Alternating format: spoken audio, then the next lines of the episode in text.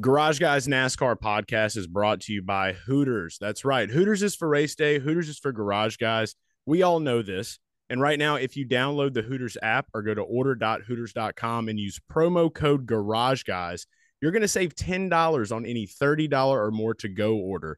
That offer is valid at participating locations for delivery and carry-out orders thirty dollars or more. And use promo code Garage Guys while dining in just by telling your Hooters waitress about promo code Garage Guys to save you ten dollars on any forty dollars plus dine-in order valid at H O A locations for food, non-alcoholic beverages, and merchandise. Enjoy your Hooters and enjoy the Garage Guys NASCAR podcast. It's the Garage Guys NASCAR podcast. We are breaking down the NASCAR championship weekend at Phoenix Raceway. Uh, this is... This is the end of of, of the uh, the road, twenty twenty-three, uh, for the season. We'll have some more stuff to come. But for now, we've got to unpack what went down, talk about some of the, the stories that have grown around the uh, the end of the twenty twenty-three season. And, of course, Ryan Blaney's championship win, Ross Chastain's race win. So much to dive into. I'm Chase Holden. I'm joined, as always, with Dale Tanhart. Uh, Dale, I know that we, we have talked a little bit between the Sunday of the championship race, the, the big finale, and now, but there's been a lot of things that have kind of come together over the last two days.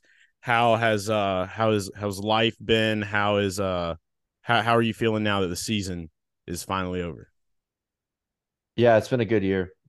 Great season in the books in uh, NASCAR, and Um, I don't know. It's it's just, I feel like it never really ends from a standpoint of just continuing content right now.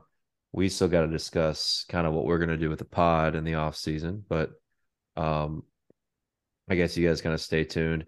Great year. Ryan Blaney, deserving champion, got hot at the right time and was just lights out in the final six or seven races. So Blaney's the Champion Cup. Gonna miss Kevin Harvick. Um, that was pretty emotional at the end of that race.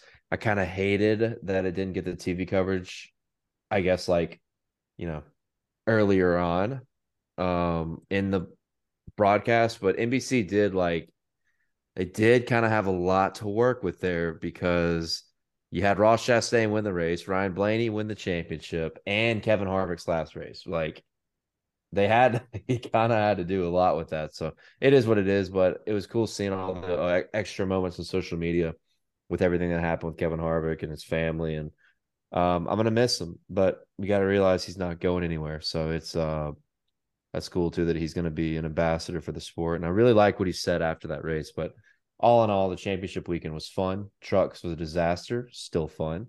Xfinity was, of once again, the standard for what natural stock car racing should be.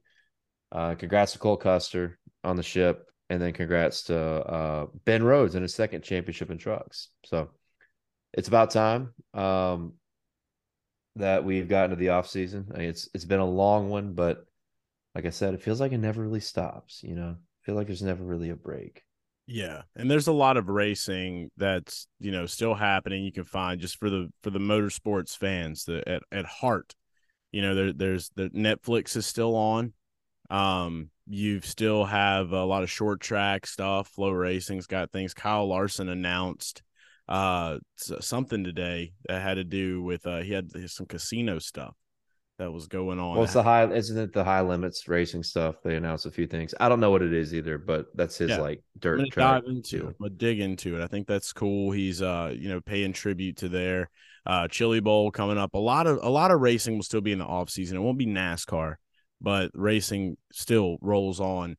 Um, I, I think that a, a great place for us to really start is let's just go through this thing uh slowly and and, and really kind of dip into all the action starting on Friday with the Craftsman Truck Series, um, where we saw just probably one of the most absurd championship races. And, and honestly, you know, I think it's easy to say the most absurd because that's what everybody's saying.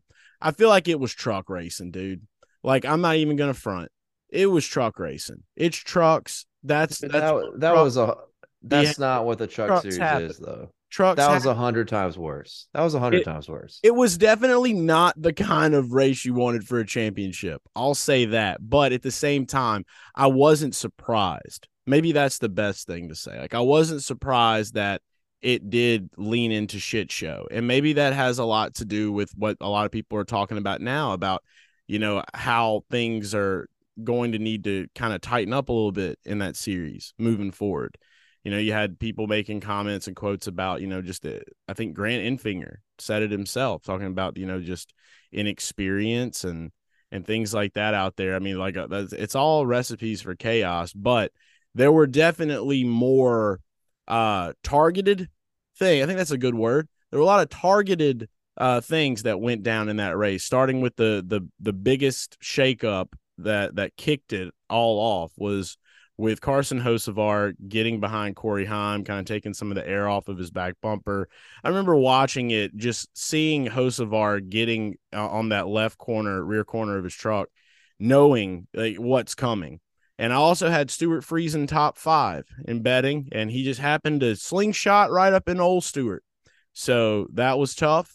Um, I did have the Grant Enfinger to win uh, ticket. Uh, I, st- I stayed stand firm with that. Uh, and the way that everything shook out before uh, Corey Heim decided to uh, go balls to the wall, maybe a little ball with the ball on Carson, getting him back. Um, you know, things were great, but then everything fell apart. But it all came back together with the Ben Rhodes championship because it's now Benny two-time, and we got another drunk press conference from him talking about how dinosaurs weren't real, burping, all kinds of shenanigans, uh, everything that, that we know and love about Benny Rhodes, uh, you know, came to light. So that was kind of the silver lining, but there, there's a lot to, to dice up between uh, the beginning of where uh, Hocevar got into Heim and where Benny Rhodes did his jam and got another championship. And I think this is a good time. I want to hear what you have to say about it, 'cause I haven't really talked to you about it. Yeah, we had a, a pretty good live stream for the race. And my I know my reactions were off the chain. But no, it was um it was disgraceful. It was disgraceful. The whole the whole thing was. And from the betting standpoint, like, it was fun. I think even as like it's difficult because of the betting part here, because like as disgraceful as it was for NASCAR, like it was still kind of fun. It was still kind of like it's truck racing. It was suspense, but that is not that to me. It's going to give the series a bad rap that it doesn't deserve. Like, you have moments like that happen, right? Like, you have moments. That was not a moment. That was a collection. That's the difference here is like you have those moments of calamity and, as I like to say in iRacing, slapdickery, like slapdick racing, yeah. slapdick race car drivers. Like, that's what it was. And I like Carson Hocevar, but that was a that was a slapdick move, like straight up. And I kind of and the cameras pointed at him because every all the Champ Four drivers have the onboard cameras looking at him, and he's pouting in the car, like frustrated or whatever. And a lot of a lot of people, including uh, like Cup drivers, Xfinity drivers, think that that was just an act, right? Like it it gets to a point where Carson's done that so many times. Intentional or non-intentional, pushing too hard. I don't like, there's no way you can validate it. It's not, yeah, you can't feel bad for him in that spot. So that's what started it. I would just say re- really quick to interrupt you. It's almost better. What, what got me the most about that was like it, with, with the amount of times he's done it. It's like you, he kind of clipped his balls uh, in that moment because I would, I remember I was, I was in Indianapolis whenever I was watching this, and I was watching this with uh with big IndyCar guy David Land, and he he was just having a field day watching the truck race. I'll have to explain more about that. I forgot to even tell you about that. So he he uh you know he's we're watching it all go down or whatever, and I I, I just looked at him, and I looked at the, our other guy Luke that was with us there, and I said. I said, if I'm Carson Hocevar at this moment, I'm just saying, well, he needed to get the fuck out of the way. Like that, that's what I'm saying at this point. Like, I'm going to be a complete asshole and I'm going to own it. You've done it enough. You're going into Cup. It's like, if, if you're going to do that, like, you know what happens when you get that close and you know, at the location that you're in, you, you know enough to know And so it's like for him to to like recluse into this, you know, all around me are familiar faces, like that kind of shit. Like that's really was just disappointing to me, because he just went depressed mode when he should have just went full throttle and just been an ass about it, because at least he would get all that hate and shit, but he would just be like, fuck it. He'd have an identity around it. Who knows what would have happened? Because like how many incidents have we seen like that one that first happened in the beginning? We've seen a lot of those. Yeah, so, and Carson, Carson's been a, a part of a lot of them himself. Yeah. But I think that was his natural. I do think that was his natural reaction, because when he got hit back, when Corey Heim got the payback on him, he was like, imme- I think his first response to the radio was, that's fair. You know, like yeah. just, and Carson had a legit shot to still win that championship with the, I, well, not at that point. There was two laps to go, and then that, then everything went to hell. But no, I mean, even in that moment, he in post race interview was like, "Yeah, it was fair. I mean, yeah, I messed up," and um, I just think you just can't validate the mistakes anymore, because it it points to erratic racecraft, and that that's where the problem is. And uh, what Corey Heim did, what I think was shitty too. And that right there, yeah, what, that right there is not Truck Series racing. That's NASCAR. And what I said was like, don't blame the drivers. Like, yeah, you can blame Carson because he has a history of it, but that's a NASCAR problem, because payback is not exclusive to the Truck Series in this format. Payback is is NASCAR. You've seen paybacks in Cup and Xfinity that sent shockwaves. Uh, in particular, Matt Kenseth, uh, Penske deal with. With Joey Logano. So that's not exclusive to trucks, and that's what I wanted people to realize. And yeah, I am going to defend the Truck Series. I do think, as I said earlier, the best way to summarize it all is, yeah, the Truck Series has moments of tomfoolery that's that's over the top. They have moments, not collections. And the payback deal with Corey Heim is equally as disgraceful, and but also it's not exclusive to the Truck Series. We've seen that happen in all of NASCAR. And shit, I, I, I just thought of another one in ARCA, which you can say whatever. ARCA back, I think it was Scott Speed and Ricky Stenhouse, that decided a championship in the ARCA Series twelve, thirteen, fourteen years ago. So it's not exclusive to the Truck Series. It's a NASCAR problem overall. And I think our Cup drivers know that. Like, the further it's down the, the ladder you go, it gets less respectful, more disrespectful, but at the same time, it's a cumulative problem that I think is gaslighted by our championship system one thousand percent. And, you know, I know Matt Kenseth got suspended, Corey Heim got fined for this one and lost a spot in the championship standings, but there's just, it just seems like there's a precedent that your punishment's not going to be that severe. Now, what's interesting to think about is in that truck race, if Corey Heim had won the title, what would have happened then? You know, because he got fined, well, I don't know what it was, twenty-five points, twelve thousand dollars. That's nothing.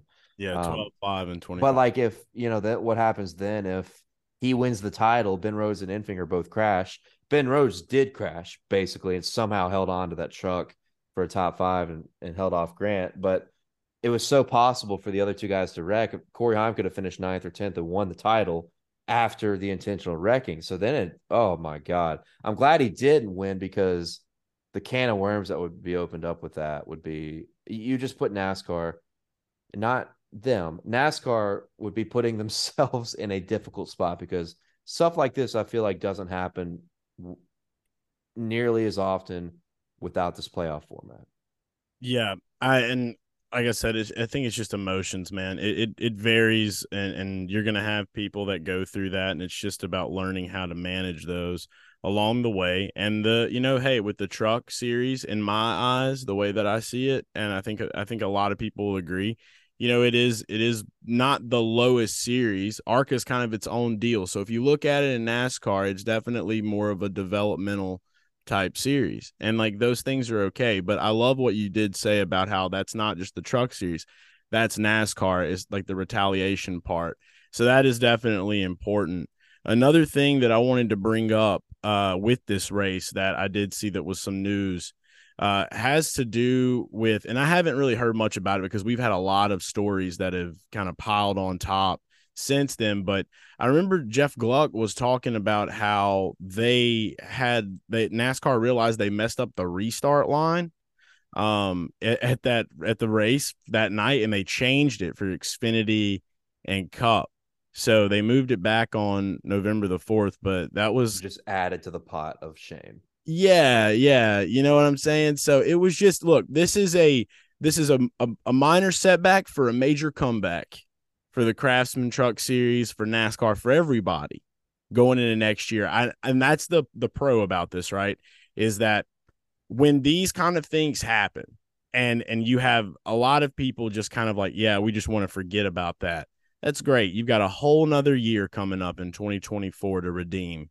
And so it's just up to everybody that's out there that are fielding those trucks, all those teams, everybody that's working in that series. It's up to them to build it back. And I, and I really do believe that they can. And I think that they're going to take that very seriously going into next year. So I do feel good about what changes may come in the Craftsman Truck Series as far as just, uh, you know, uh, drivers and teams and everybody kind of working together to be a little bit better.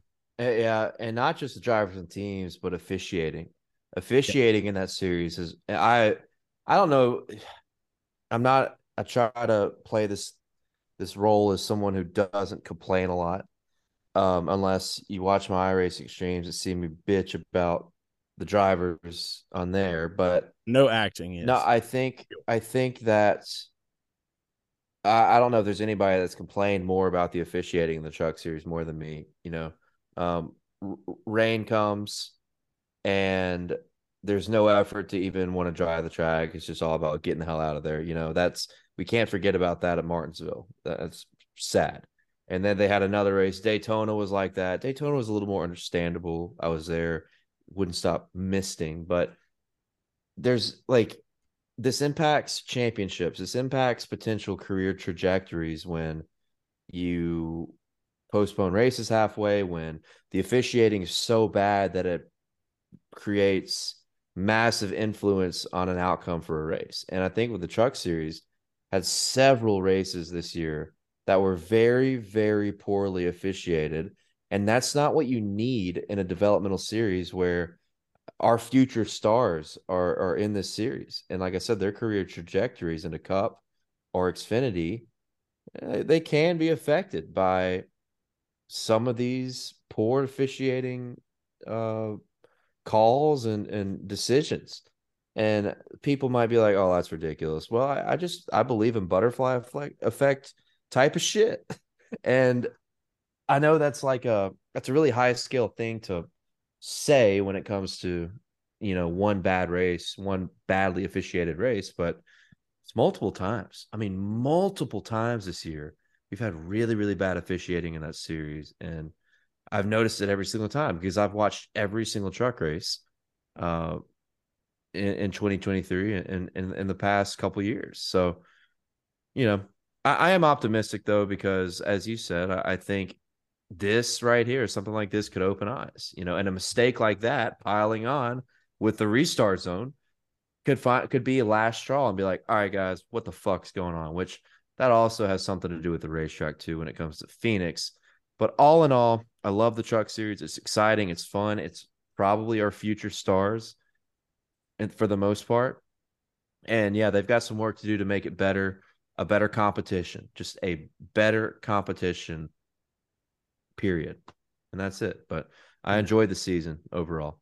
Yeah. So on to the Xfinity Series, uh, Cole Custer, champion. Shout out to Cole. He he has now embodied the role of Stone Cold Steve Austin, or at least he thinks that he is.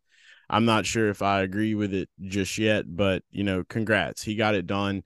Um, would would have loved to have seen uh, old Justin Allgaier get out there and do it, but we all know that he is a staple of the Xfinity Series at this point, um, and he can always get out there and try to get it done again. So close for him. But this was the one race that I did not pay as much attention to. I didn't get to. I was heading back home, uh, stopped and swung through Nashville, went and checked out the uh, the Nashville Fairgrounds Speedway, which is a badass facility, by the way. Um, if anyone is listening to this that has been there, you know, if not, go check it out. They got like a, a fucking soccer field behind it. It's insane. There's nowhere in America I feel like you can watch racing and have a soccer going on at the same time, but there. Um, so if there is, let me know. But I, I know that the Xfinity Series uh, holds a special place in your heart. And I'm excited to to kind of move into uh, paying a little more attention to this series going into next year. They got this big deal with the C W coming up. Um, and, and from everything that I've heard about this race, everything that I kept up with on my phone, it seemed like this race was really good. And so I, I just, I'll turn it over to you to talk through this one. Yeah, it's crazy, like the difference between your two quote unquote minor league series, you know, like, and the Xfinity Series has had some clown show moments too. I mean, La- Martinsville was kind of bad with the R C R boys, and um, there have been some other moments this year that were also bad where you're just like, this race is drunk. You just have a lot of wrecks. It's and it's a lot of youth, right? So, um, but this epitomized what a championship race should be like, and it's crazy too because like the Truck Series, when it comes to the NASCAR playoffs, you saw the worst case scenario happen for this format with the Truck Series. And then to me, you saw a best case scenario with the Xfinity Series. You know, I, it's tough to beat twenty twenty-one be, because you literally had a photo finish to decide the title between Daniel Hemrick and Austin Cindric. Very still, he's a one hit wonder, and, and people are like, that's a Mickey Mouse title. That's fine. But when it comes to a climactic ending, that one is just impossible to beat. Like, it's the only photo finish we've ever had at Phoenix. Oh, other than Kevin Harvick, Carl Edwards, twenty sixteen. But that's besides the point. This was top to bottom, just a, an awesome race. And not just from the quality of racing and the racecraft and the ability to not turn it into a shit show, but also because the most deserving driver won the race and won the title. And that was Cole Custer. He had the best car. He had the best long-run car. He made the best move on the restart when it felt like Nemechek panicked, when Allgaier kind of panicked. Cole Custer was calm, cool, collected. He got it done on every single front, and it was very exciting because coming to the white flag, you naturally had your top three in the championship, three wide, coming to the white flag. I mean, that's something. I jumped out of my seat when they went down the backstretch and Allgaier, Nemechek, Custer, three wide going into turn three. And Sam Mayer's right behind him. Sam Mayer was right behind him, furthest up he had been basically in that entire race. So top to bottom, uh, not a lot of clown type of moments compared to what we saw in the Truck Series. Great natural racing, um, and, and an awesome finish and a deserving champion, right? I think, like, if you want to compare it to the Trucks, it's definitely Ben Rhodes was, out of the four guys in the whole season, the least deserving champion because uh, he wasn't, he just wasn't as good throughout the whole season. You know, Cole Custer was one of the best three guys in Xfinity. Like, you could have made an argument for either one of those guys in a season long, like a season long title as well. And it still ended up being exciting. And it was, it was a really fun race, and just appreciate that we rebounded with a really strong, good championship race. And that's just what the Xfinity Series is. You know, you talk about it going to the C W, which is a big time opportunity and a really unique deal that I don't know if we've seen ever with this branch off of this series. And it's because the racing product is attractive. It is, in my opinion, the most attractive in all of NASCAR. It's the best form of stock car racing on planet Earth, this series. And it's just a very, very naturally uh, good race car, a, a very racy race car.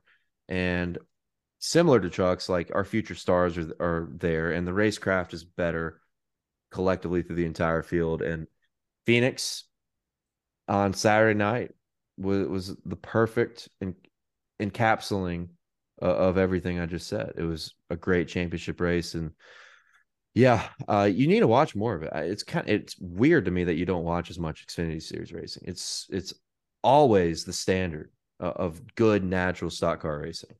Yeah, I I definitely can understand that. I think the main thing for me is like like I have one day uh that I really like focus on, you know, wife and the kid. And and that usually is my Saturday.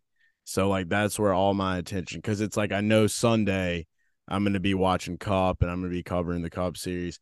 Every now and then on a Friday, I'll get to catch the Truck Series. But, like, Saturdays, like, that that's why, like, you telling me Cole Custer was good all year, like, I had no clue. And that's uh, because I remember in the beginning of the year going to some of these races, you know, when I'm at the race during a race weekend, I'm I'm keeping up, you know, I'm paying attention. But when we have the years where we're not at as many tracks, you know, I'm I'm taking that Saturday and I'm going to do something with them. So it's it's just carving out the time. Yeah, yeah, no. It, it's just carving out the time for it. But I know going into next year, like, because I, I, I hear the same thing from you that I hear from a lot of people about how this is the best product that they have right now in NASCAR. And see, for me personally, you know, I can't I can't stand up against that because all I really know is Cup. So to me, like, Cup is, you know, that it has its ups and downs, but it's still exciting. And, and I think that that's fair to say, but it, yeah, I just can't, I can't sit here and, and, and compare the two, because if I'm not giving a hundred percent attention to it, then I'm, I'm not, I'm just not going to do that. So yeah, no, that's next, fair going in. And, and look, there is a, I do want to say there is still, you're talking about Cole Custer, there's going to be a Mickey Mouse, there's going to be a Mickey Mouse thing. A, a Mickey Mouse narrative with him, because he did win that Chicago race. That was like a forty percent race. And I remember that one because everybody's like, Jesus Christ. Like, yeah. Which th- talk about like, oh, that was just poorly managed, I think.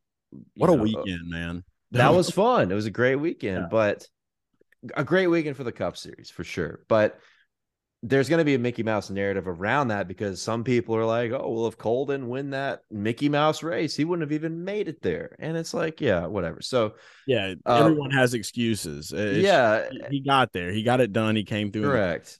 And at the, it's just, it's funny though, because for all three series this year, there's a Mickey Mouse narrative with, with all three champions. And I hate that. God, I hate when they, I hate when we give them those narratives. You know what I mean? Like, yeah. It yeah. sucks. You don't ever want to have that. The one thing I will say about it, though, that, that I, I pointed out um, that night, like like I said, just keeping up with it online. And then I put like a video out where I was just saying it, it's good because at least S H R got something, because they didn't do dick in Cup.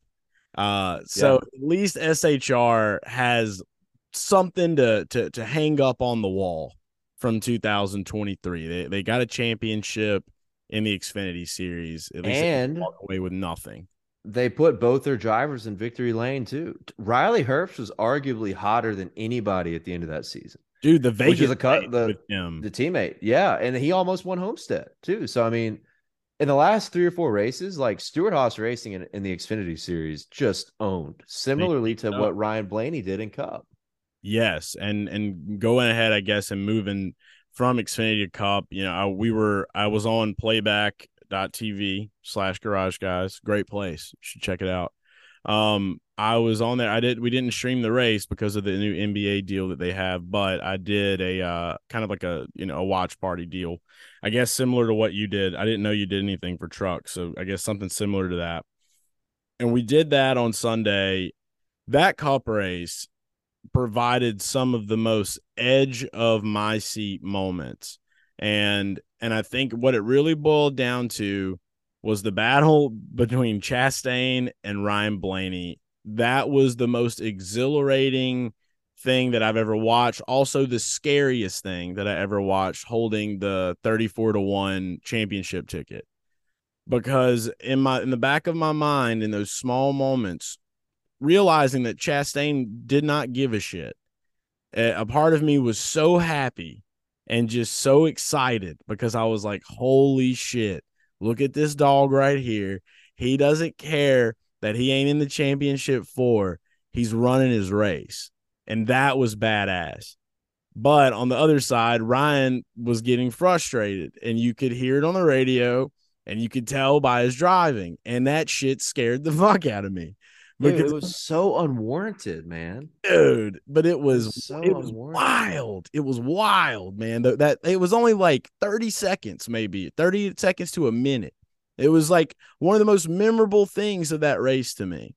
Um, it w- was just that battle. And then the fact that we Fuck got off. a driver that, that, uh, we, we, we, we've been talking about that, right? Like how this is going to be the year that a driver that's not in the championship wins the race and we get a championship winner. And a lot of people are talking about how they don't feel like Ryan Blaney deserves it and they don't feel like all this stuff. And, and I've been hearing a couple of video clips out there. Like it, the same thing with Cole Custer. Homeboy did what he had to do to get what he needed to get. And that's exactly what happened. It was just a different result. He didn't win the race. And I think that's where a lot of the confusion for a lot of people's coming from, is because people aren't getting this full satisfaction of like, like, oh, the driver has to win the race to win the championship almost, you know? So it's like, everybody understands it, but like, it, it's just, there's something about that that doesn't really register with people. So I feel like, like for, for me, that was great, registered wonderfully. But at the same time, it, it did provide an amazing element to that race. And then the fact that we had Kevin Harvick running as well as he was running, um, you know, and then just kind of like the, the Chris Bell hitting the wall early on, like one of the, the wildest M. Night Shyamalan twists that could have ever occurred. Like, I don't, I, if anybody says they saw that coming, they're a liar and you should question everything about them. Yeah. It was so like, random. See, God, wasn't said, it? Well, yeah, I mean, it's a brake rotor failure. No one else had one the entire race. And ironically, it happens the one week. First of all, C. Bell said it was the first time it's ever happened in his career. That's literally hundreds of races over a span of nine years between trucks, Xfinity, and Cup. And it happened to be the one race where we had the one-hour practice session. Like, you have the most amount of time all year to potentially diagnose issues that you wouldn't get in a normal race weekend where we have the gimmicky fifteen minute practice off the truck kind of deal, you know? So like, yeah, I mean, that, that sucked because I think there's a chance Christopher Bell had a better car. I think there's a chance. I don't know for sure, but I think C. Bell was better than William Byron and he was better than Kyle Larson. Um, yeah, it would have to that point been Bell and Blaney. It would have been Bell and Blaney hands down. And like, and, and I built a, I had like one D F S lineup that I built for that race, and it had Bell and Blaney in it, so it went to complete shit as soon as he wrecked. Um, but yeah, I, I I saw that too. Like just from looking at the data that we had and everything like that, I it didn't. I mean, I had already felt like it probably wasn't going to be a Larson year, but I did question Willie B.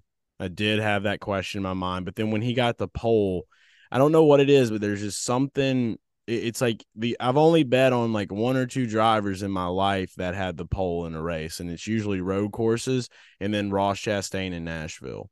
That was the, like the only times I think I've ever done it. But usually if, if there's a driver that I'm I have in question and then he gets the pole, I'm kind of like turned off from it in a weird way. I don't know.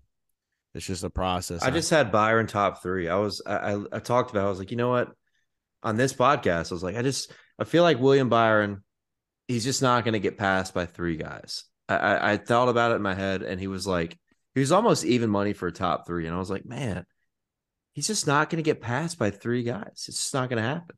And he finished fourth because fucking Ross Chastain, right. um, which is like, you talked about how people kind of that idea of, um, you know, people not really wrapping their head around someone that's not in the championship for winning the title or, or winning the race. Right. And then your champion finishes second or third or whatever, which like, dude, as a fan, I went like how many years? Uh, about thirteen or fourteen years watching and having no dissatisfaction, unless it was Jimmy Johnson winning the title. But I didn't have dissatisfaction with the guy winning the championship, not winning the race. Right. And yeah. Now this playoff deal has made it where like, that's the norm. And I, I thought it, I, I'm shocked that Ross Chastain won that race. Shocked. I just didn't see it coming. And um, it very unprecedented when you look that was at the fact that that was the first time since the playoff format was implemented in twenty fourteen, that a non-playoff guy won the race. And uh, it's just it just adds to kind of the layers of like my issue with the playoffs entirely. And the Blaney deal is part of it. The Blaney deal with his bickering and his upset, his frustration with Ross Chastain, because this happened with Elliott Sadler a few years ago in the Xfinity Series when he lost the title to William Byron at Homestead. Ryan Preece was in a Joe Gibbs Racing car, was really fast, contending for the win, and Elliott Sadler just trashed him and argued with him at, at the end of the race and said he's a bum, or he may not have said bum, but he was fucking pissed because he felt like Ryan Preece costed him a title by being in his way. And I, I think this playoff deal with a championship four is kind of toxic because I don't think that the championship four guys are should be more entitled to the racetrack than everybody else out there. And Ross Chastain reminded us of that in a sense of, I'm not going to get out of the way just because you're racing for a title. Like, I want to fucking race and win for myself, my team, my sponsors, my fans. Makes a difference in how much money I make, makes a difference in where I finish in the point standings. Like, and, and when Blaney was getting upset, A, I agree with you. I was like, dude, this is scary. He could take himself out by being so pissed. And B, I felt like it was unwarranted, which it was still super entertaining. It was unwarranted because of, of the entitlement factor in my head. It's like, yeah. dude, Ross, it doesn't give you the right to just slam into Ross and wreck him, which he didn't, but he did hit him pretty hard. There's a Martin and Truex I, moment. It was it was like, he needs to get out of my way because yeah. I'm because I'm here. And I mean, and I and I see that, and that's real. And and I feel like that shed a little bit of light. And like, like I have nothing against Blaney. I love love Blaney with all my heart. I really do. Great guy. But at the same time, he's not the only driver I feel like that would have thought that way. And that really just kind of exposes the um, the the headspace of, of of like people that are in the championship four, I guess, like, because I don't think he's the only driver that would have thought that way. Um, and it's so- also Ross. I think it's also like Ross's, not just the way he drives, because Denny Hamlin has said this before that he's like the best in this aero package. He's the best at blocking air. He's so mm-hmm. good at just being like what we would think of Joey Logano, just blocking the air, you know, which the sucks, dog, dude. But like, he's a dog, and he went out there and proved it. And like, you, for anybody that talks shit or got mad about Chastain for that, like, you don't like racing. But you got to think too, though. Oh, I absolutely agree. But you got to think too, like his character, like Blaney's thinking about it, it's like, oh fuck, it's Ross. Like Ross could have just raced him completely normal, like been less aggressive, and Blaney still would have been annoyed because it's like here. Of course, I got I got to deal with Chastain. I got to deal with this guy who's caused a lot of caused a lot of problems before. He's been in the center of a lot of arguments and on track issues, and and this whole deal is not a driver problem. Like I talk, I say driver entitlement in these moments. Still not a driver problem. It's a format problem. Like it's it's always it always comes back to what NASCAR has implied that they want, which is this sporadic, chaotic, um, oftentimes shit show of of a of a way to crown a champion. And I'm glad the Cup race wasn't a shit show, and I'm glad Ross Chastain held his ground and didn't move over and went out and won that race, because I think that kind of that set a tone, that set a new tone that it's possible, and not just that it's possible, is if you want it, if you really, really want it. The championship four guys are absolutely beatable, which for some reason, you know, I just kind of felt like in the Cup Series, it just wasn't going to happen. I just felt like, you well, know, I thought we both talked about it. I thought you and I, that might've just been me and Kenny Wallace that discussed that, because Kenny felt the same way about it. I talked with Kenny when we had the the week where he was on and, uh, and, and sat in for you. And, and he agreed. Like it, it just felt like it was time, because you and I discussed Harvick winning the race and, and then, you know, Blaney winning a championship, or you had Seabell uh, that we had talked about on that that pod. But it, we both were in agreement, like, yeah, we want that. And I know, I, get, I know there's a difference between the wants and what we actually expect. But the thing for me is, is, is like where Ross, I, I feel like what this does is like we, we've seen this, this race at Homestead. We've seen this race at Phoenix. And as it's evolving, within a, in the new era with a new car, if it does move to another track, it's like that's just going to open up another can of just saying like, okay, well, how is this going to play out? Because now that this is here, it's almost, I think it's a better product. And I think that the playoffs, I think this was the most exciting playoff race and cup I have watched uh, since I started covering NASCAR. How is that? Uh, I can't, that's insane. And like, that's you, you think the Phoenix race was the most exciting playoff race like you've this, ever watched? This race was the most exciting one that I have watched since I started covering NASCAR around three years, nineteen, yeah, twenty twenty. So this was the most exciting one that I've seen, and it was all due to the fact that there was a faster car than a championship car, and that car challenged the person that was in the championship. And so, like you said, we're entering new ground, new territory. This is going to kind of awaken a little more of a competitive edge in these drivers. And and now that they know that this kind of a situation can exist again, it's going to make them want to find a better edge so that they don't have to deal with that, or they're going to have to be able to drive and deal. And, I mean, I could easily see someone get frustrated in a championship race now if someone's ahead of them and someone's holding their ground like Ross. And then they end up wrecking or hitting the wall or having something happen. And then it's like, okay, well, what happens now? Because if we're really going to make it about racing, then we can't be trying to hurl around penalties and expect people to do anything but get out there and run a race. So, yes, I think it was the most exciting championship cup race I have watched since I started covering this sport. All right, well, you, you just changed it. Is it playoff or championship race? Championship race, because let's be honest, they've okay. been pretty boring over the last few years. Yeah, yeah, no, I agree. So twenty twenty-two was the Penske show with Logano, and, and Blaney just sat behind him when he had a better car. Yep. twenty twenty-one was good um, because late race caution, pit stops. But before that, it was actually a really, really good race. Denny Hamlin was running down. twenty twenty was okay when Chase Elliott won. That, yeah, he... He pulled away. I think he got the lead from Brad K with a considerable a considerable amount of laps left, like forty to he go. He started at the very end. Uh, he went to the tail end of the field for that. Yeah, race. And people, that's such uh, people. People are like, oh, he started dead last. It doesn't matter. A rocket dude. ship. That's it why. Doesn't matter, because stages bring everybody together, and you have plenty of opportunity to pass. Like I just, it's not as it's not as impressive to start last and win in today's NASCAR as it used to be. So that doesn't, everybody's like, oh, he started last. Like, yeah, I mean, cool, whatever. Well, like, if you, you actually status. start, if you actually qualified last, that's impressive. But oh, if, like if your car was bad, well, that doesn't yeah, ever happen we unless knew you that mess the up reason, and qualify. We knew the reason that Chase Elliott went to the rear of the field was because he had a rocket ship, because he failed inspection. So we knew that. And that was the year Jimmy Johnson was retiring. Knowing that he had a rocket ship, I still had money on Brad K to win that race because he had the Loudon car, and that car was a was a badass. Yeah, the car. Richmond Loudon car. Yeah, yeah, it was, it was sick. It was a great car. But yeah, I mean, ultimately, like I said, now that we're in the Gen seven era, this is a new car. We've had two years with it.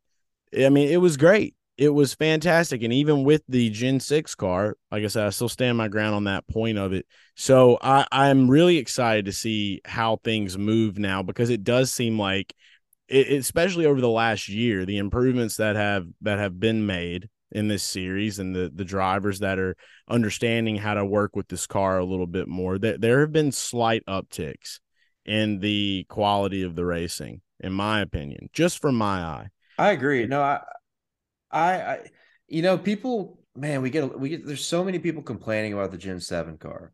Yeah, I don't and, want to. I think it's great. Yeah, I'm not going to say it's great, but for what, as many problems as there are with it, the racing is good. It is. Overall, it is good if we fix a few things. And I saw that they're doing a test at Phoenix, uh, trying a bunch of different options with the uh, transaxle, which could eliminate shifting, and then underbody changes, which thank God, because Lord knows, and if you've been listening to this podcast since the beginning of the Gen seven era, you know nobody hates the fucking diffuser like Dale Tanhart. I hate that piece of shit so much. Take it off, get rid of it, find ways to. Ma- the car is going to be better. The car will get better if you play with that underbody. And And they're going to be doing that. So I feel really good about that. But that's going to change you know, everything, dude, because it's got no, I don't think underbody it's gonna... right now, right? It's completely fat, flat like an Indy car. I don't think it's going to change everything. No, I mean, it's it's open not gonna... it up to where some, to maybe some more air can get through there. I mean, that could definitely unlock some things. It's I know, but it's not going to change everything. It, it I still optimistic it can make the racing better, and the car is not. Experience as bad of dirty air, and and if you eliminate shifting, that's definitely going to help for sure. But yeah. you know, I, I think if the drivers want that's fine. But I mean, I yeah, don't shit, you know, oh, dude, yeah. I mean, I think that it's a pretty obvious deal that they they they're all in favor of. But when talking about the Gen seven car, it's like people forget that between twenty nineteen and twenty twenty-one, the intermediate package we had was the most disgraceful abomination style racing in the history of NASCAR. Sucked. In my opinion. And, and it was so bad. It was so bad. If you had the fastest car, you were going to win the majority of races unless a restart happened. It was like, F one kind of in a way. Yeah. With, because in twenty twenty-one, and this isn't disrespecting Kyle Larson, but he did unload with an amazing race car compared to his competitors with, and you also had no practice and no qualifying. But the point here is between twenty nineteen and twenty twenty-one, where they introduced the five hundred fifty horsepower package with a massive spoiler, high downforce, your full throttle ninety percent of the time at your bigger racetracks. That's disgraceful. It's beyond disgraceful. And that's what that racing was, in my opinion. So we, even with this Gen seven car, I just want to remind you guys of that, because even with this Gen seven car's problems, it's monumentally better, monumentally better than what we had between twenty nineteen and twenty twenty-one at the majority of racetracks on the schedule. Now, that car was good at super speedways. No question. It was definitely better at super speedways, and it was better at short tracks. So it's up to you to decide what, if you think that exchange is not good enough for the Gen seven's performance. If you think now that the short track package is, isn't as good, the road course racing hasn't been as good, you know, maybe that's your opinion on if you think that exchange isn't a big enough flip when it comes to the difference between the package now and the package between twenty nineteen and twenty twenty-one. In my opinion, there was nothing worse in NASCAR than that intermediate package that we had for three years.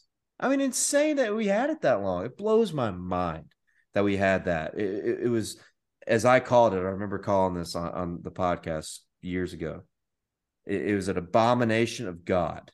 It was the biggest piece of shit racing we'll ever have in NASCAR, in my opinion. And for a couple of those years, a lot of money though. Really, we won really, a lot of money in that time. I will for say. Sure, and it was easier. It was a different was time back then. But it, it, I was more doom and gloom around that time, thinking like, dude, we're in trouble if we stick with this. And we the, saved the Gen seven race car has been just miles ahead of that package when it comes to the majority of the races on the schedule, which is intermediate racetracks. So um yeah, I want to remind everybody of that who bitches all the time about this car. I agree. That's what I was gonna say. You you took the words right out of my mouth. Um and, and to add to that, so we, we talked about a, a big pro right there, in my opinion. I think you agree.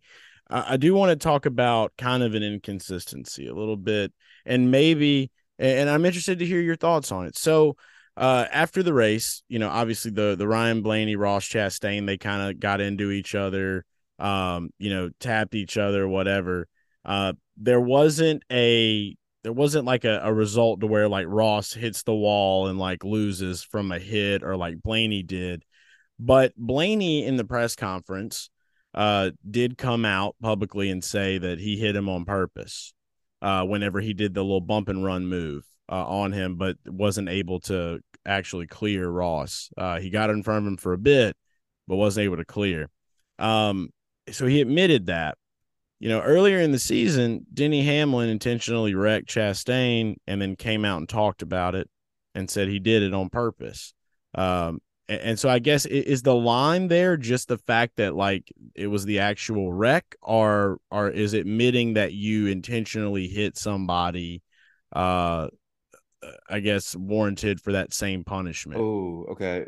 Yeah, look, I think there is a massive difference between moving somebody and intentionally and, and admitting that you moved somebody and admitting that you intentionally took somebody out, which is what Denny did, which I still think is horseshit that he got in trouble for that. Yeah. Um, based upon what the, like the inconsistencies, you know, there are still between all three NASCAR National Series. Like, we've been pretty inconsistent overall. The most consistent thing that's happened actually is this year with the right rear hooks, you know, and I'm glad anytime anybody does a right rear hook, or it's just such a dangerous move. Like, yeah, they should be suspended a race no we've matter who it is, you know? So we've had two over the last two years, right? Bubba in yes. Vegas, and then Chase and Denny in Charlotte. And they both sat out for a race, which is right. That's a good, consistent thing, and I hope continues to happen.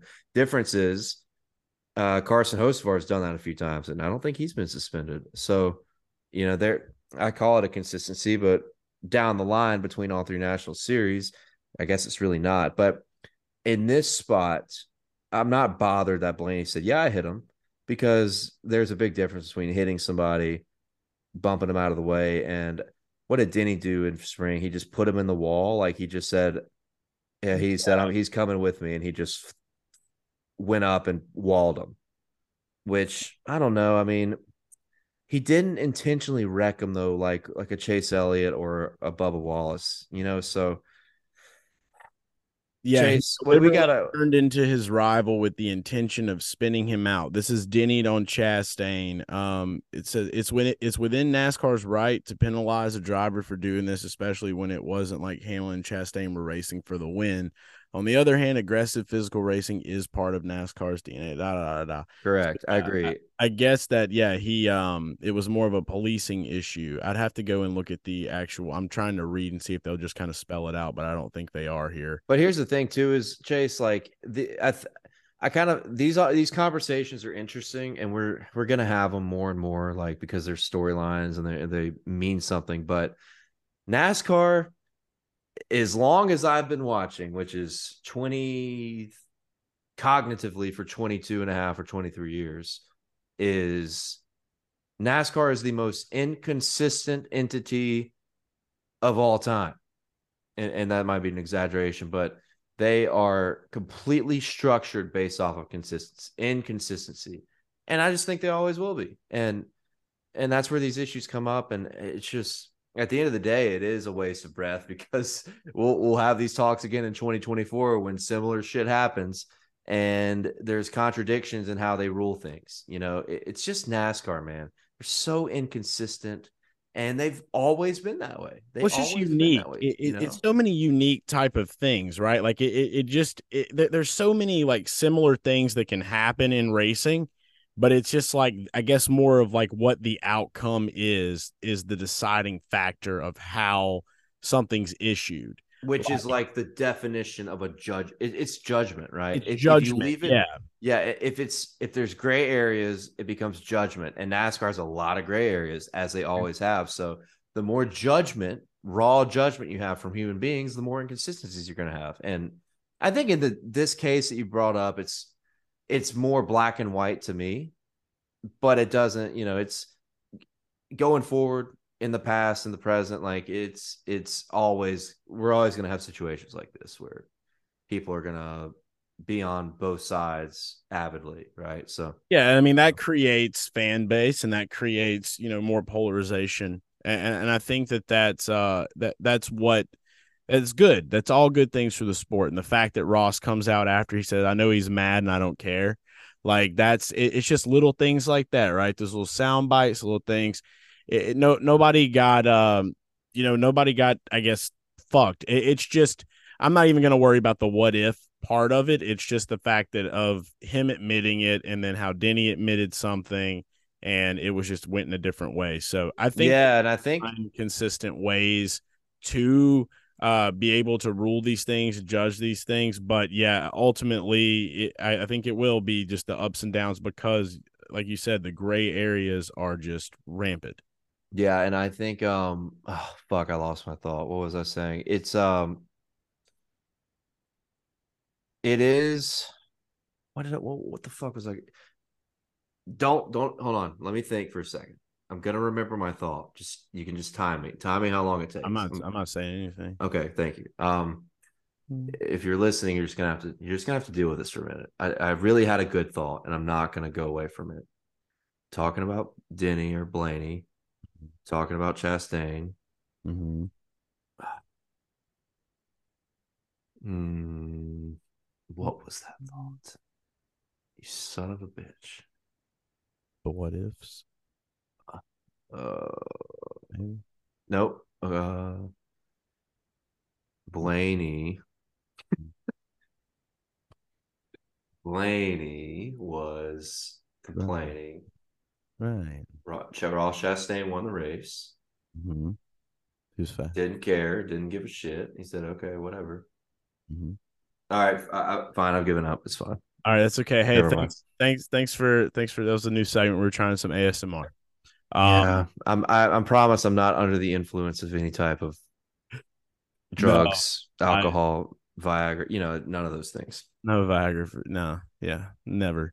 Um. So yeah, I will just say that uh, that was one thing that kind of popped up into my mind from this, and uh, yeah, we'll just continue to see how that shakes out as the twenty twenty-four season starts. Another thing. Uh, that I thought was very interesting in the Cup race. Something that I found out uh, going more into the week. So did the Garage Guys report. Uh, we'll be up on YouTube. Um, once you're listening to this, you should be able to go on YouTube and find it. Uh, but uh, we have a uh, the hotline, the Garage Guys report hotline, where race fans call in, nine one nine, seven six nine, four four seven seven. Just wanted to throw that out there. Um, and we had Super NASCAR fan Andrew. Just got to give him a shout-out. Uh, Discord staple. The Zen Daddy, uh, he called in the show and and dropped this statistic that I hadn't personally heard, but after speaking with you, I learned that it was kind of everywhere uh, about this uh, this weird paradox where on Kevin Harvick's first Cup start in two thousand one, uh, Jeff Gordon in the twenty-four car got the pole, Steve Park in the one car got the win.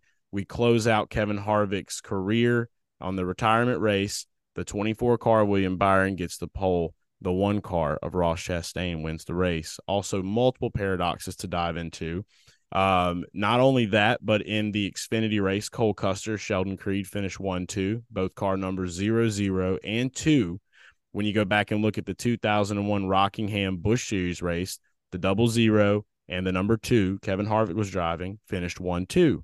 Uh, Ty Norris was involved with the. You got to give Todd Bodine the shout out, though. Todd Bodine won the race in the zero zero. Todd Bodine, Mister Bodine, and double zero. I remember him in the Tabasco car. We'll say that. Also didn't know. Uh, so thank you. Um, also, uh, Ty Norris being with the one car now and then. That's pretty cool. Um, and uh, the fact that the Pennzoil sponsorship uh, was later passed to Kevin Harvick in the twenty-nine.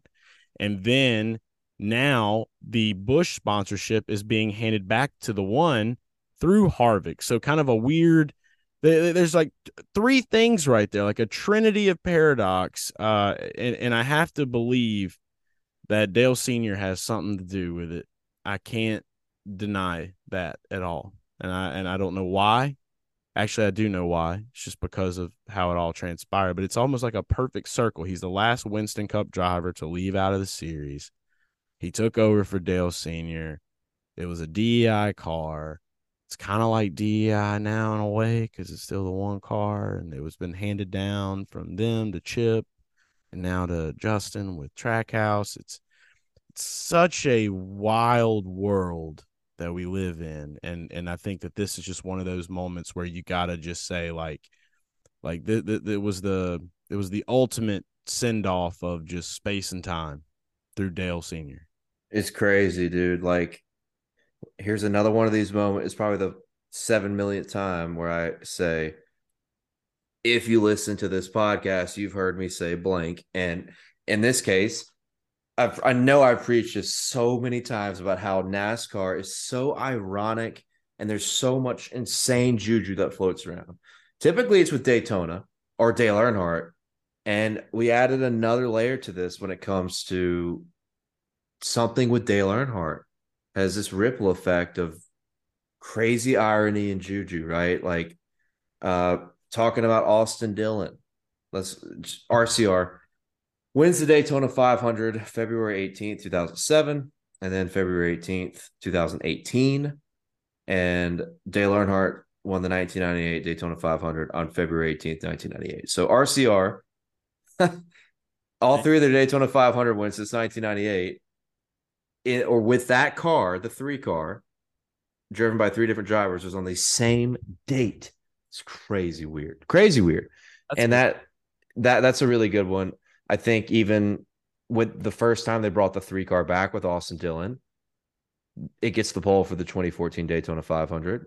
And then that race just happens to be won by Dale Earnhardt Junior That one also a good one that I thought was weird. Um, my, Michael McDowell winning the Daytona five hundred. There's the ripple effect implication of Mikey combining Michael Waltrip with Dale Earnhardt, because like Michael Waltrip, Michael McDowell broke an insanely long winless streak in the Daytona five hundred. Also, Trevor twenty Payne years put into there somewhere too. I, I forgot. I remember that one now. Like it was. Well, like, I don't know the significance. Banned out. It was like it, the exact amount of years between Waltrip, Bain, and McDowell. Yeah, yeah. I guess it's not as much Trevor Bain as it was every ten years you were having a, a basically a, a not a one hit wonder in all of them, because Mikey wasn't a one hit wonder, and uh, McDowell proved this year he wasn't a one hit wonder. But yeah, like that breakthrough of a guy that, which in Trevor Bain's case was crazy, because it was, man, it was like his fifth start. He was so young and he never won another race. But no, I mean, that's another one. Um, and, and not including Dale Earnhardt, Dale Earnhardt, I guess, which still feels like it gravitates around Daytona more than anything. Yeah. With um, when Joe Gibbs, one of his sons, J D Gibbs, died, Joe Gibbs Racing goes on to finish one, two, three in the Daytona five hundred in twenty nineteen, twenty eighteen or twenty nineteen, one of those. Yeah, twenty nineteen. Um, and then Rick Hendrick, year he was like really, really sick, like almost died. Hendrick Motorsports, I think that was nineteen ninety-seven. All three Hendrick Motorsports cars finished one, two, three.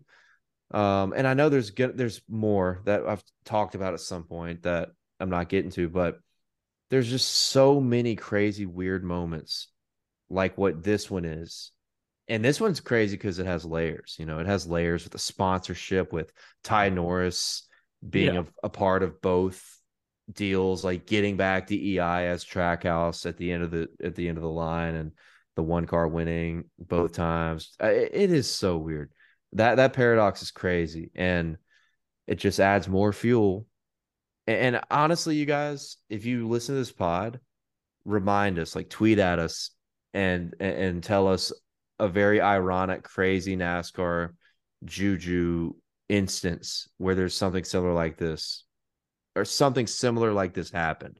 Because I know there's more, and I'm not thinking about them all at the top of my head. But um, dude, I want, I literally, the, the first thing that I thought about when it came to this was like, it made me want to take this off season to like, just really dive in to like the past and see how many things uh, can are connected to things that are happening now. I feel like that's something no one's really done. And if someone has done that and they're listening to this show and you've got kind of like a nice little archive put together, holla at your boy, because I'm all about this shit. Like Ron Capps would be proud right now. We're getting metaphysical with NASCAR. And so the thing for me with it, that that I have to look at now is like you kind of bringing some light with those those things that that have occurred in the past, and you saying a lot of it is around Dale Senior It, it it's kind of weirdly clear to me right now that, you know, a lot of people will still say to this day, like NASCAR died when Dale died. It it, it almost, if you want to perceive it this way, you could. It, it's almost like these little hints and signs of like showing that how much of a grip Senior still has on this series. And like, it's almost like with this one having these, these big layers, it's like him leaving his mark constantly in a way, like because of just how powerful his, you know, his, his face and his branding and, and everything about that guy that was running in NASCAR when it just peaked to the mountaintops. Like, it's like his way of of just like smirking in a, in an energy way. Yeah, I, I like that. Uh, that's pretty well said. I agree. Aaron, I agree that there's... right now on my computer, I pulled his face up just to look at him while I was talking about it. He's just yeah. No, I love that too. I um, I agree, man. There, it's just that juju, and like I said, it's it's. I feel like more often it's at, it's centered around Daytona, but no, I mean this is like, it's undeniably weird, undeniably weird. And the crazy thing is, it's always, um. It's always ways that you just never expect, you know, like we, I, we talk about this in the betting world. Like this is a very big topic and how we place bets sometimes is like, what's going to be that next superstition type of moment that hits. And we never hit those. We never fucking hit them. And then they, they still happen in the weirdest ways that you could never even fathom until it actually occurs like this, you know, like, how could you sit here and be like, oh, well, like, like let's let's rewind to Friday and you're placing bets or whatever. And you're going to be like, hmm, I'm going to bet on William Byron to win the pole and Ross Chastain to win the race because that's what happened in Kevin Harvick's first start. And that's what's going to happen in his last. You know what I mean? Like, right. There can't be a single person that fucking did that. It's no, just, dude. But like, goddamn, if they did, that would be like, I want to be friends with that person. Oh, like, yeah, for lot, sure. You know? Yeah. If you can. Yeah, I would have looked like, at Phoenix. That. You know, I, I, that's what I would have went to if I was going to try to think that. Like, it's so basic, right? And it's like it's like okay, well, let's go to his first race at Phoenix and his last race at Phoenix. You know, like if you, I, I will do little things like that sometimes. But like on this level of it, like fuck, like fuck no, dude. Like that is, it, and it's I love stuff like that. Like I love it because it's like it's just showing you like the universe is talking. Like oh, and I real. Yeah. I did want to say real quick, I was I was wrong on one thing, and it, the nineteen ninety-eight Daytona five hundred was run on February fifteenth when Dale Senior won. But the other two, the only other two that Dale Earnhardt's car has won in were both on the same date, uh, eleven years apart, which is crazy. Still weird. Still uh, our weird. guy uh, Jay Pinnell, I believe, he was working with R C R at that time. I remember talking with him at the Daytona Hooters earlier this year, and he was on the crew with them, and he told me about that, and I'm just remembering him showing me the photos and saying about like how that correlated. So I think that's really amazing. And oh yeah, I have another one I have another one it's no. not Dale Earnhardt related, but it happened this year. The twenty-eight car has been basically dormant in a competitive role in all of NASCAR in the past since uh Ricky Rudd. And the last time, the last race Ricky Rudd won was at Sonoma uh, in uh, two thousand two. And in the twenty-eight car, fucking Eric Almirola in a in a Ryan Sieg Racing Cartoon Network motherfucker looking twenty-eight outduels A J Allmendinger and Kyle Larson and wins at Sonoma. And I think it was the first time the twenty-eight car had won since that Ricky Rudd win twenty years before that, or twenty-one years before that. So that's another one. It's like, how who could have predicted that? You know, who would have thought about that? That kind of stuff, it just happens. That's yeah. That one to me was a crazy one because, you know, just given the circumstances, you're not like, oh, Eric Almirola in this twenty-eight car is going to go out here and win at Sonoma. Like, when has he ever done a road course well, right? And he well, goes out Ricky, and wins did it. Did Ricky Rudd matches. win at Sonoma? Was it the last win he had or something like that? That's what I just said. Yeah, yeah you didn't okay. hear me? Yeah, yeah, yeah. Yeah, I, I missed that part, but I was like, it's got to be what he's talking about because, like, without that key part of the story, it's just kind of like, oh, yeah. Yes, I think I said it pretty clearly, didn't I? Did I you not? Probably did it. It just like, I'm just, I got to take Dale Senior. Were you in the zone? My screen. Oh, that, dude, that's fair. Locking yeah. eyes with that dude. He's just taking my soul one little piece at a time. Um, that's, But, that's, yeah. That's fair. Yeah, I uh no, I yeah, th- those kind of things now, it's like that's what I want to put a little bit of time in in the off season, I guess. Like I'm going to like maybe like take an hour out of my week. I'm just going to sit at the computer and I'm going to like look up shit like that. And we got the NASCAR Classics thing now where you can go to all those old races. Um Oh, they're good, man. They're so Yeah, good. dude. I watched uh last weekend I watched like the oh seven Brickyard uh four hundred, the Here Kitty Kitty, Tony Stewart, great time. Um, well, I was in Indy just watching that one. It was just fun, but yeah, I'm going to, I'm going to do some more of that stuff. Who knows? We might do it on playback as well and have some nights where we just watch some old races. We, I know we've, you and I have talked about that. We just haven't gotten together to do it. So we might have some time, um, to try to put some of that together. But yeah, I just thought that that was an amazing and, and just a an awesome way to to roll out.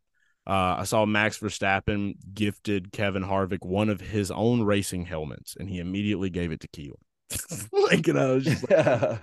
That's good. Yeah, dude. Kevin Harvick kind of took a shot at F one. Oh, I love that, dude.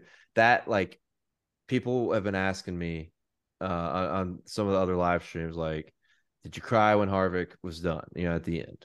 And um, somebody said over, under, like, eight tears or something. And I was like, oh, I think I actually, because my dad came down and we watched it together. And I think I had like four legit tears.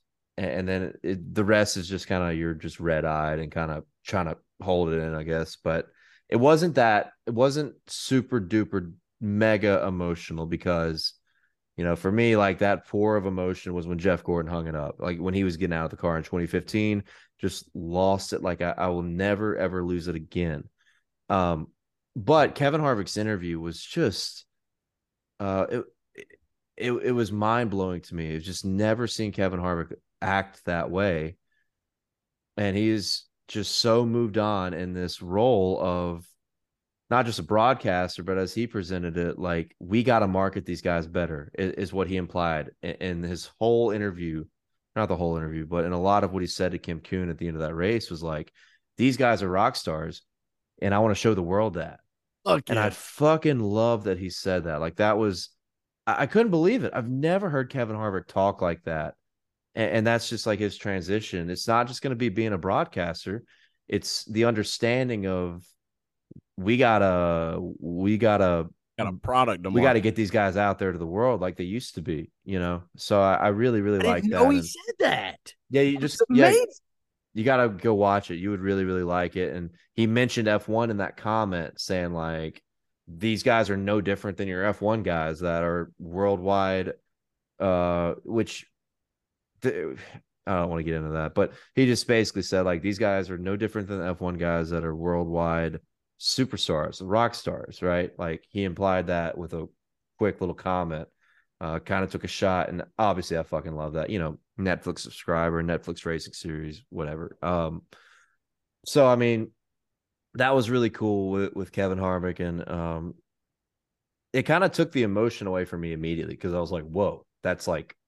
Usually, like at the end of the, these guys' careers, they're having like, "Man, I just so thankful for everybody," and and they just leave it there. They kind of leave it at that, like the emotional, sentimental part. But Kevin Harvick just started talking about the next step. You know, but also I got to give credit to Kim Kuhn. Kim, Kim Kuhn asked phenomenal questions in that interview, as she's done a few times this year. That was very well, very well done by by Kim Kuhn at the end of that. And yeah, um, I don't know. I, I really feel like I, I got to mention like Dakota Drake, um, Buddy Pooley, and, and all the other Kevin Harvick diehards out there because I feel for you because I felt a lot of that, but not to the magnitude that a, that.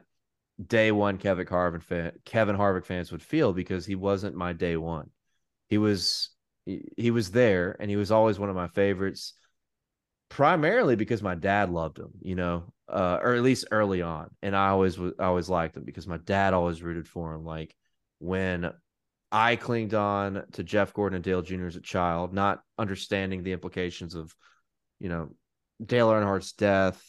Uh, my, my dad was one of the people that could not cling on to Dale Junior He could not do it. Uh, as a diehard Dale Earnhardt fan, he could not cling on to Dale Junior And he clinged on to Kevin Harvick immediately. Really? Yeah, yeah. So he, weird. Which, he ended up loving Junior at the end, but like, or he always rooted for Dale Junior He just could never cling to him like, like he did nothing close to what he had with Dale Senior But Kevin Harvick had this just balls to the wall tenacity and psychopath uh personality about him that could flip a switch. And he, he it's almost like he took like Dale Earnhardt had a lot of on-track problems, didn't have a lot of post-race scuffles or confrontations. You know, he was pretty level-headed in that regard. It, it, Kevin Harvick took that to the next step. Like he had the on-track issues sometimes, um not like what Dale Earnhardt did, but the off-track stuff, out of the car, Kevin Harvick could flip a switch and turn into a fucking psychopath in the matter of moments and be ready to swing and go head-to-head with anybody. And What's that's what my dad loved about Kevin Harvick early on. And then he became a Hall of Famer. So, yeah, it, it's interesting to me because, for one, just, just saying, like, my dad was the opposite. He was like, I'm not going to pull for Harvick because he's not like that. He's replacing Dale. You know what I mean? Like, that's the way he looked at it. So he went all in on Dale Junior when I was a kid. And like, so he was just constantly buying me the Dale Junior stuff and whatnot. Meanwhile, I'm like low key, just like watching Home Depot Orange. But at the same time, it, it's it's like Kevin Harvick was talking somewhere, and I can't remember who it was to or what it was, but I heard him talk about how some of those things were kind of like staged, that he kind of staged some of that stuff early on. He was like talking about, like, you know, I look back now and like, I don't want, you know, it, it's weird because, you know, your kids can stumble upon these things on YouTube. I think he was talking about when he pushed Brad K into Jeff Gordon. Um, and, and he was that like, one felt, hold on, where we, we need, I, I need to find this because I've yeah. always been so intrigued. That was twenty fourteen so Texas. He basically wanted to take the story. He wanted to make the storyline shift away from his finish and into something else because he was just really pissed off about his finish in that race. Um, I don't remember where I saw oh this. My God. When did I you saw it last, this? It was last night. Uh, and I, I bet it was Dale Junior download then. It was. He just possible. he just went back on there. It's possible, but yeah, he talks about that, and he talks about how he wanted to kind of like shift the narrative a little bit. So hearing you talk about how we got to market these guys better, Kevin Kevin sees it, like he understands it, and that makes me so happy because it's like more the more people we have, like Denny's already on board with it. Now you got Kevin on board with it, like it's coming. Like the NASCAR resurgence, like across the world, is coming, dude. Like, because these guys are are just like, fuck it, we're going to take it in our own hands. And that's the kind of work ethic I feel like is what started it up with Dale Senior and Jeff Gordon in the beginning. They took it into their own hands. Well, you know, he can drive this thing. And that's what's happening now.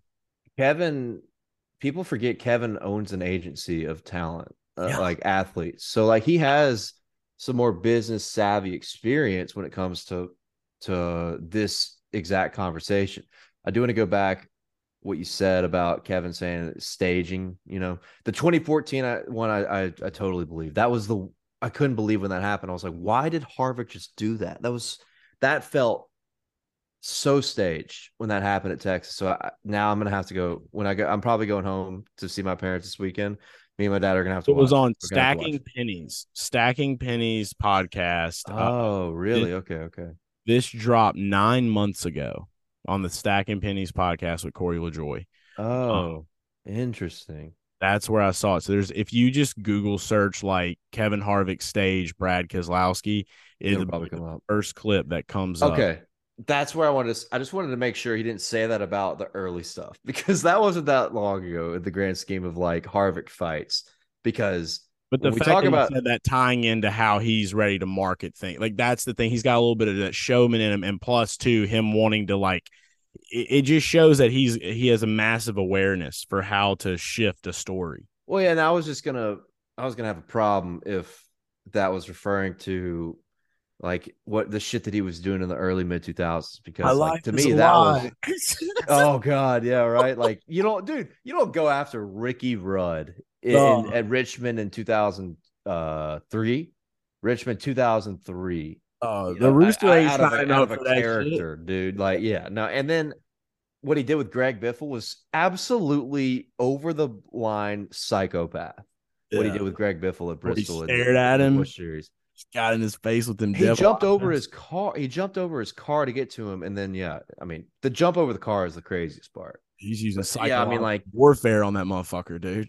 Ah, dude, like I just man, man, I, I I'm gonna miss him. I know he didn't have the Chase Elliott one was the last big one he had, which was also a very iconic one. It was very entertaining, especially being there was insane uh, when we were both there. But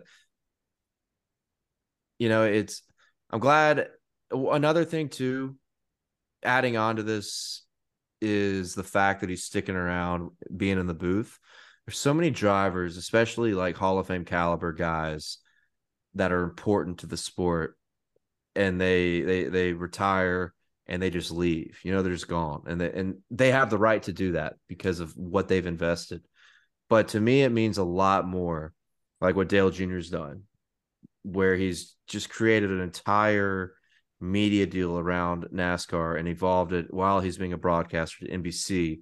Like, that means so much to me as a fan, knowing that after he's done as a driver, and, and where you see a lot of these guys are so exhausted from it all that they just leave, you know, they detach themselves and retire and, and relax.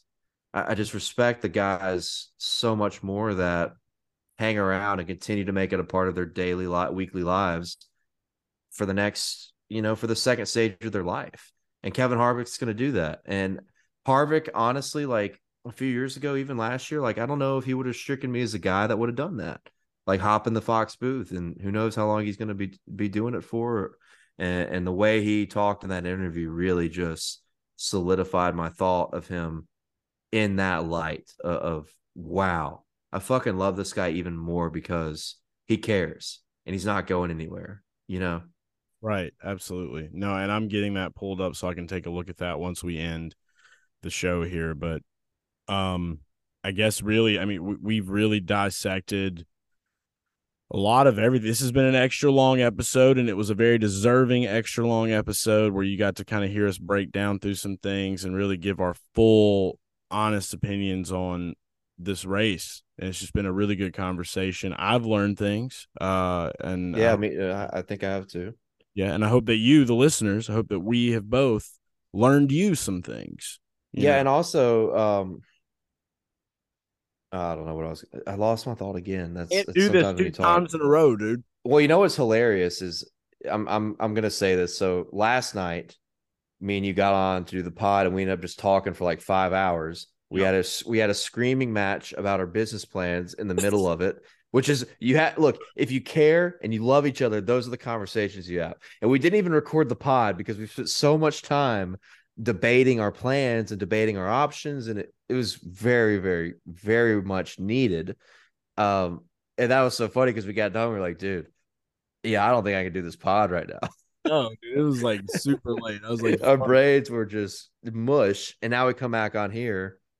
And the next night, and I don't know how long we've gone. It feels like we, we've gone for two hours, which is a long pod typically for us, yeah. Which is, as you said, it's a good one. And, and the season ending one, you know, it feels like we can just kind of, we're just kind of talking about everything, you know, and Kevin Harvick, I think overall has been the, the biggest central point of it all with, with him leaving. So it's, it's necessary.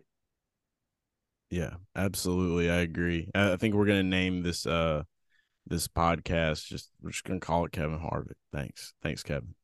Yeah, um, I like that. Just call it Kevin Harvick.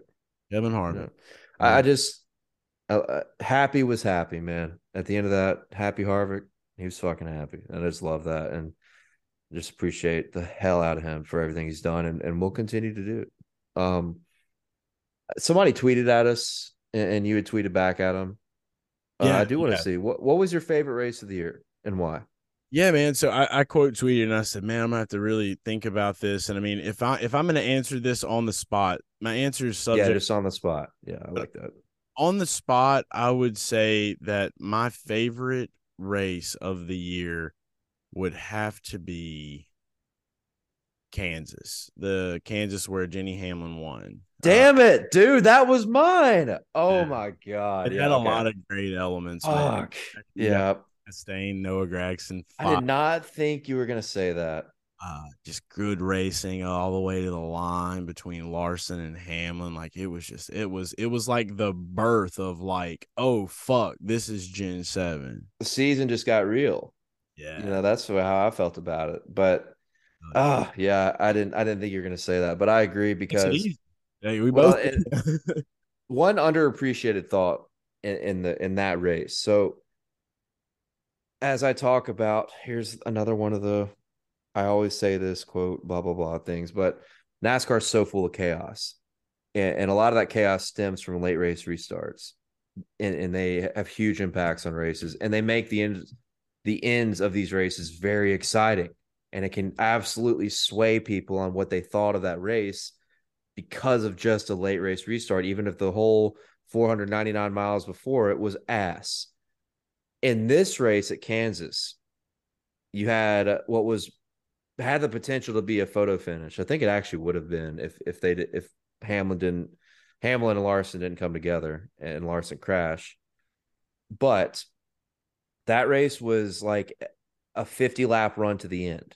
Mm-hmm. And that is exactly what makes that race better, is like it didn't need a late race restart. It didn't need the chaos to make it a phenomenal race, to make it a classic.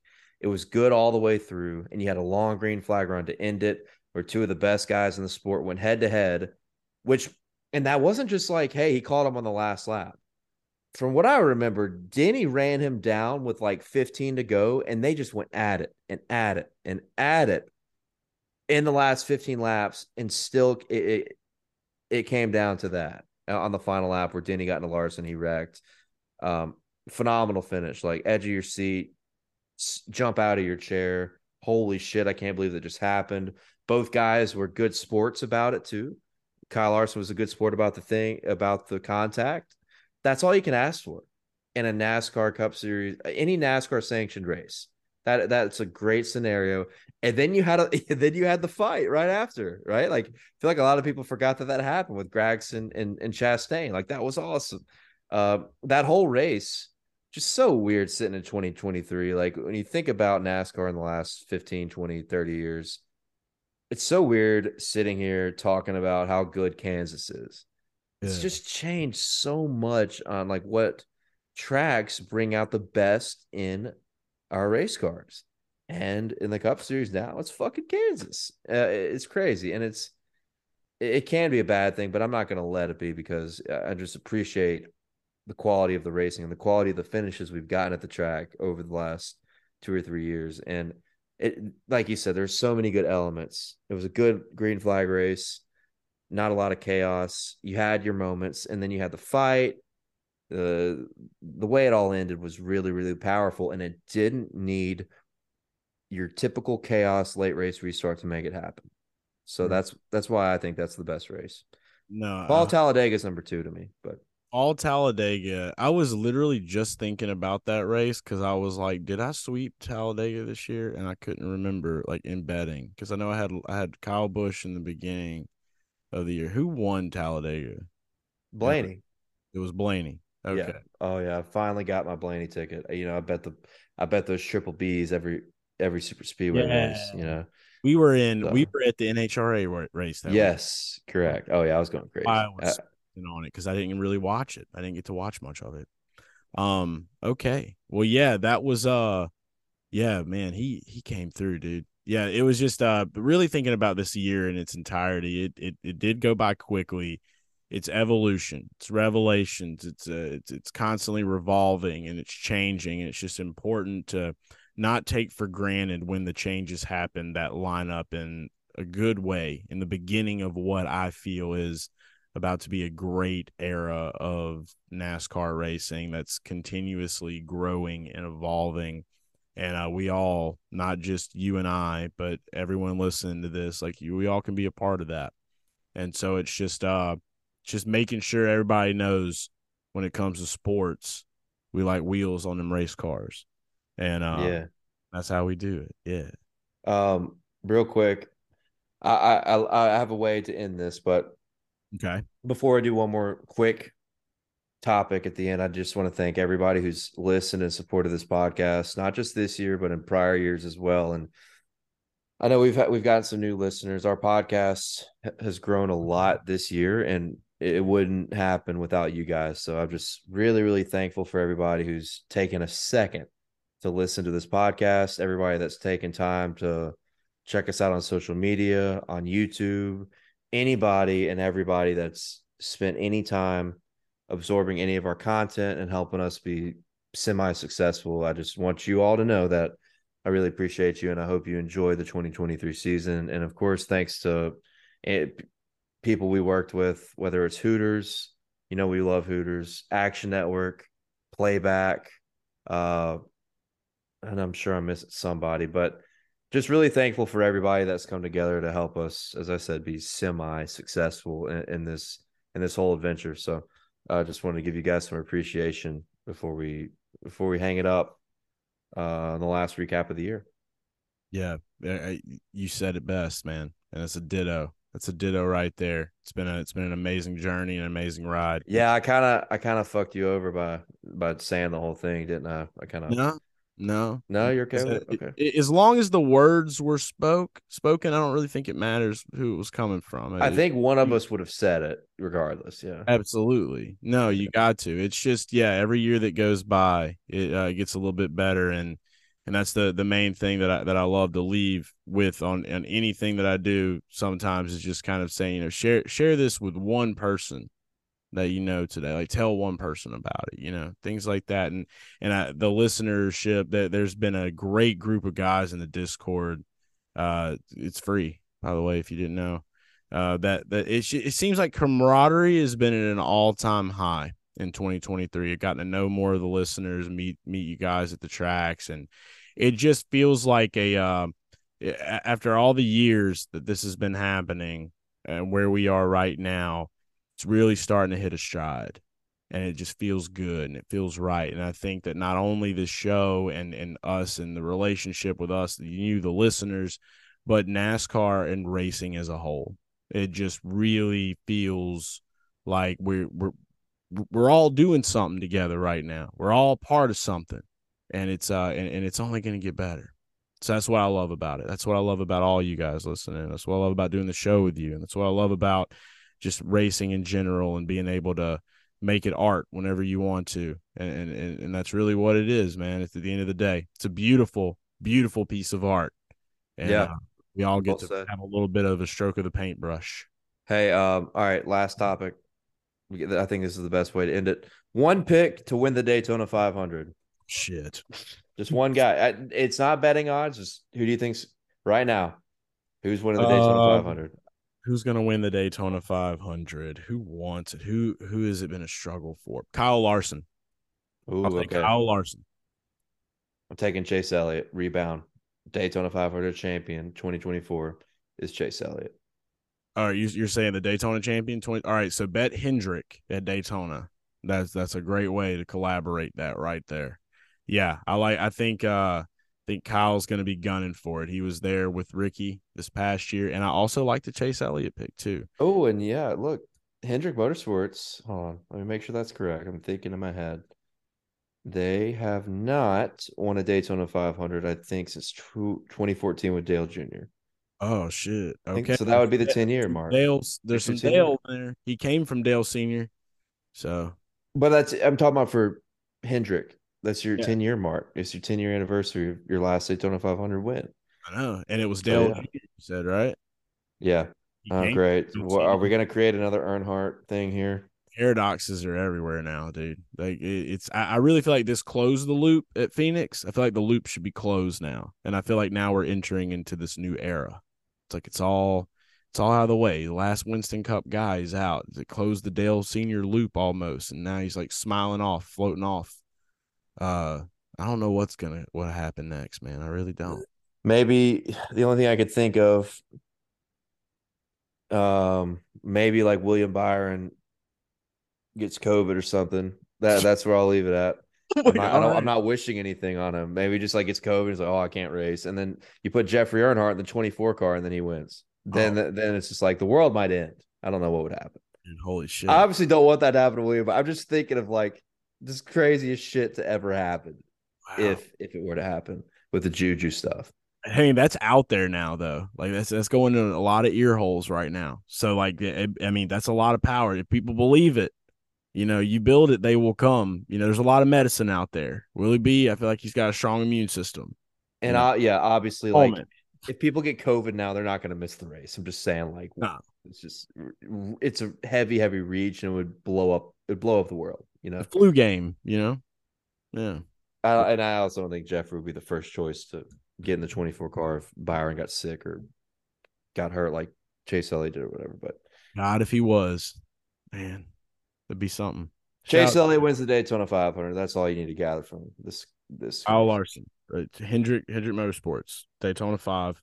Uh, we'll be back. We're we're gonna work on uh we're gonna work on some content to give you guys and bring you guys here on the podcast in the off season. So we're going to put our heads together and uh, figure out a uh, game plan, and uh, we'll be back. So again, you know where to follow us, you know where to find us, and you know what to do this off season.